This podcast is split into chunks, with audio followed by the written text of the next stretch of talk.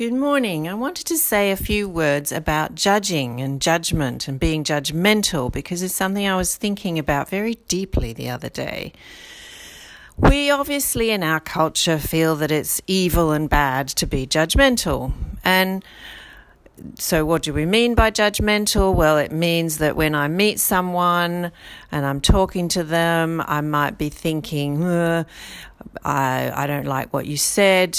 You're a bit of an idiot. Um, oh, well, you think that so and so is true, but that's because you're misguided. That's because you're um, you haven't thought about it properly um, well, I don't need to give examples. We all know what it's like to be judgmental, and we all, I'm sure, 100% of us at some point or other find ourselves having judgmental thoughts about other people.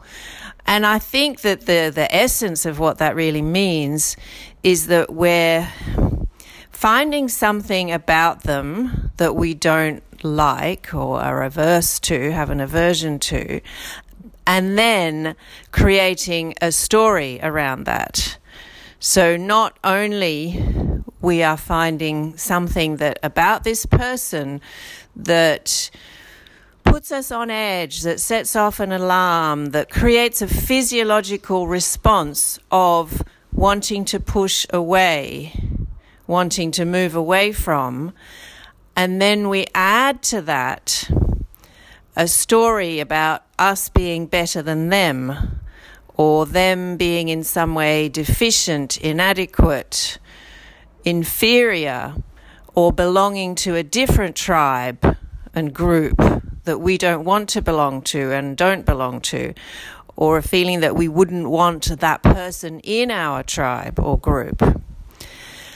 And I've caught myself doing this many times. I'm sure you have too. And I usually chastise myself for having these thoughts and believe them to be a sign of my own immaturity and my own baggage and all my um, life scripts that I operate on and false beliefs. And I think that that is true about the story that I create to explain my aversion, but I'm not convinced that it's true about the actual aversion.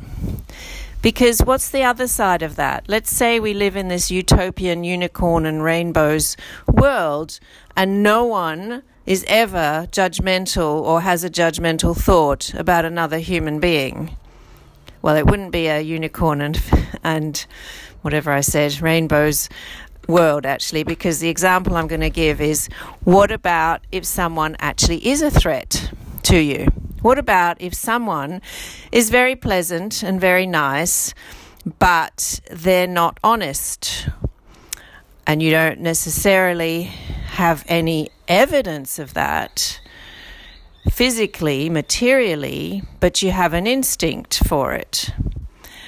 Uh, let's say that someone doesn't realize they're doing this, but they're actually trying to manipulate you into doing a favor for them, which would cost you a lot more time and effort than they're allowing for, and which doesn't fit in with your needs right now and conflicts with your needs right now and is not actually that important to them and not something you would wish to do.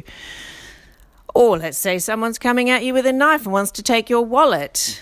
Um, there are situations in which it's not only appropriate and desirable, it is a survival mechanism, it's an adaptation, it's a positive to have an instinct about someone, to have an instinct that that we don't want that. We don't want that person is a threat.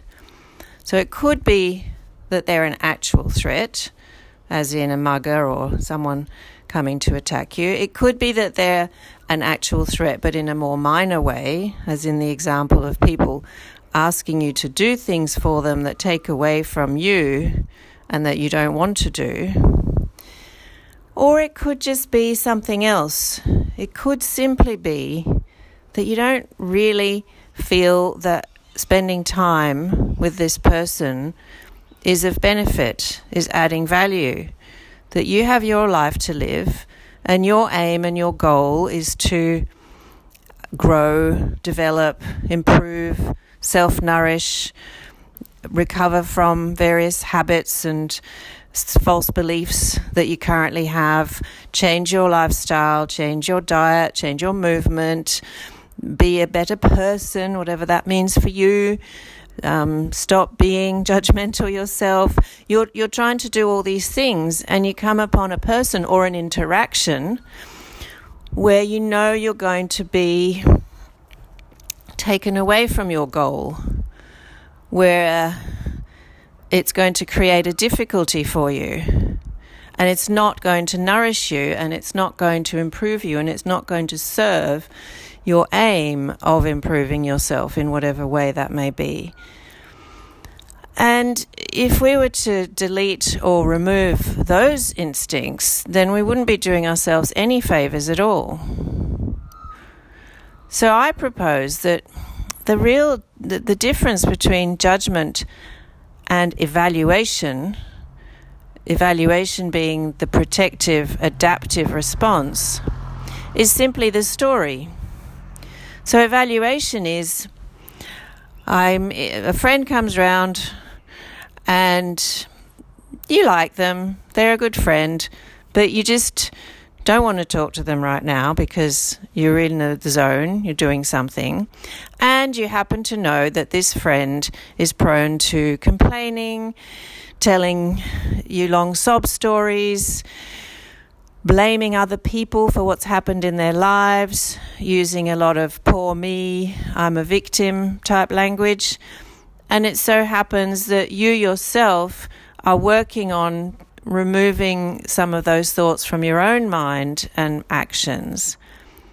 And so, if you allow yourself to spend time with this friend, are you going forward with your life? Are you contributing to going forward with your life?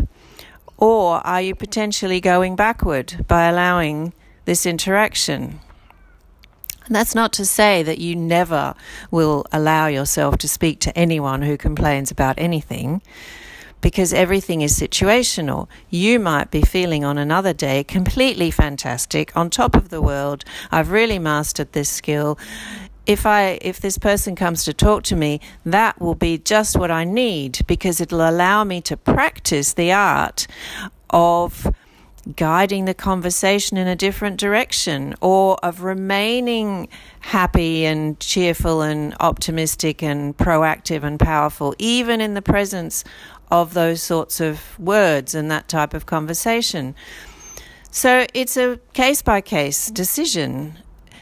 When something arises, when something pops up in life that uh, that your instinct detects is either a threat or it doesn't have to be threatening, but just aversive, just I don't want that. There's a certain physiological response that comes first, felt viscerally, felt on the sensory level, not thoughts, just a, a, biochemical response, something that's sensed in your gut or in your chest or on the soles of your feet or wherever it is for you that says no.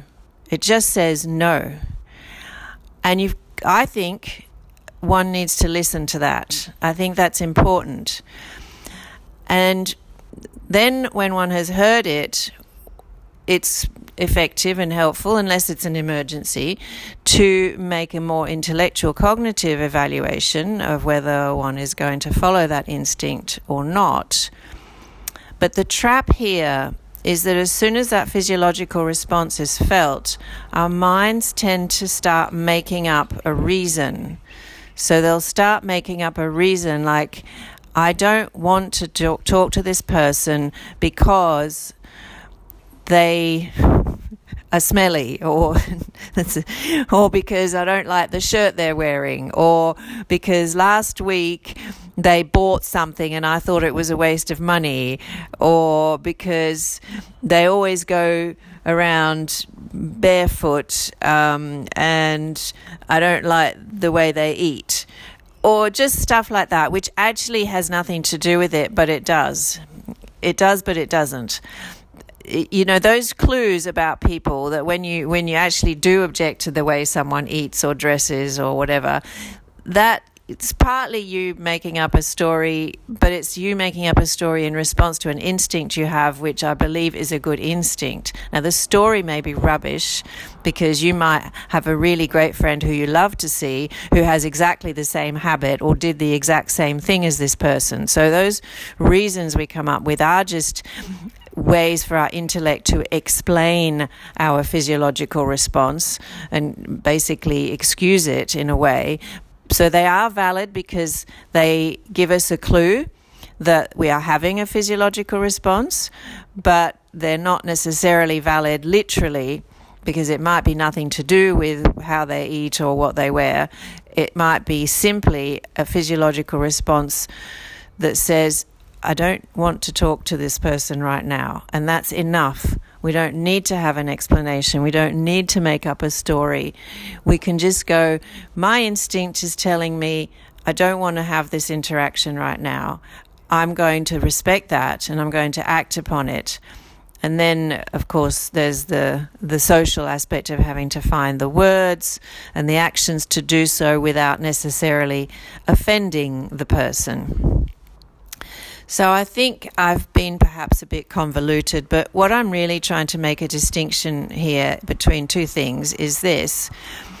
It is healthy and adaptive and vital for our survival that we make assessments about people, that we physiologically get a response, listen to it, notice it, when we are in the presence of an event, a person, an interaction, a word said, an action taken, where our, our organism says, No, I don't want that. Don't, that isn't nourishing me right now. That doesn't accord with my values.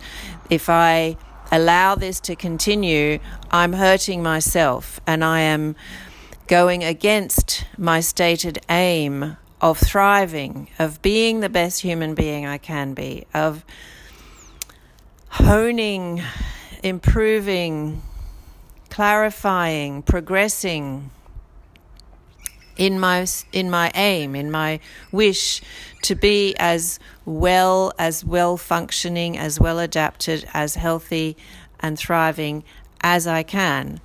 I believe we need to listen to those instincts, and those lis- instincts are super important in keeping us alive and in keeping us alive at our best, not half alive or clinging on to life, but alive in a way where every moment we learn to be even more alive and even more our true selves and even more our best self.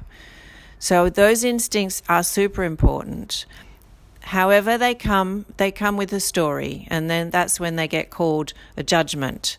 So the instinct might be, no, I don't want you right now in my life. And then the judgment will come along saying, I don't want you right now in my life because I heard that you were rude to your mother. Or I don't want you in my life because you drive a Mercedes and I hate all rich people, or etc., etc. And that story is comforting because it gives us a reason, and then we don't feel like we're a bad person for wanting to just go away from this person. But we don't need a reason.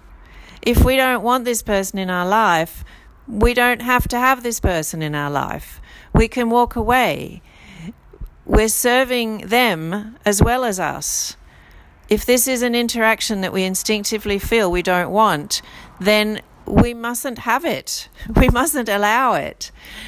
Of course, there are going to be exceptions because if the person's having an interaction with you and they're in distress and they're a person you care about and they're a person you love or they just need your help, and you're making a conscious decision to set aside your needs for um, the purposes of helping them right now, then that, of course, is also a survival and adaptive mechanism for you and for them because to give and contribute to those we care about is a survival and adaptive mechanism and does take us forward into our better self, of course. But there's a difference, and that is the art. The art is knowing when the different, what the difference is, and being able to tell the difference between your elderly auntie really needs to talk to you on the phone for an hour about something that's happened to her and it doesn't suit you, but you choose to do so out of love because you know that this is a true act of giving that doesn't take away from you or from her because it's truly helpful. Versus your friend who always acts a bit helpless and victim like and wants an hour of your time to do something for them, which you've already done for them a million times before, and which they're perfectly capable of doing themselves, but they just are a bit stuck. And you have other things to do. And in that situation, then maybe it would serve your friend and you better to find a way to say no and that involves thinking about the words, thinking about the tone, thinking about the meaning behind it, what you're trying to convey. So there's a whole process there. But I'm talking about an art really in learning what is a what is an evaluation, what is a judgment. When I'm choosing to say yes to something and when I'm choosing to say no to something, who am I serving?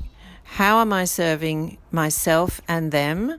Is this, if I choose to help someone, if it is it an act of being truly helpful, or is it an act of feeding their weakness and feeding your weakness at the same time?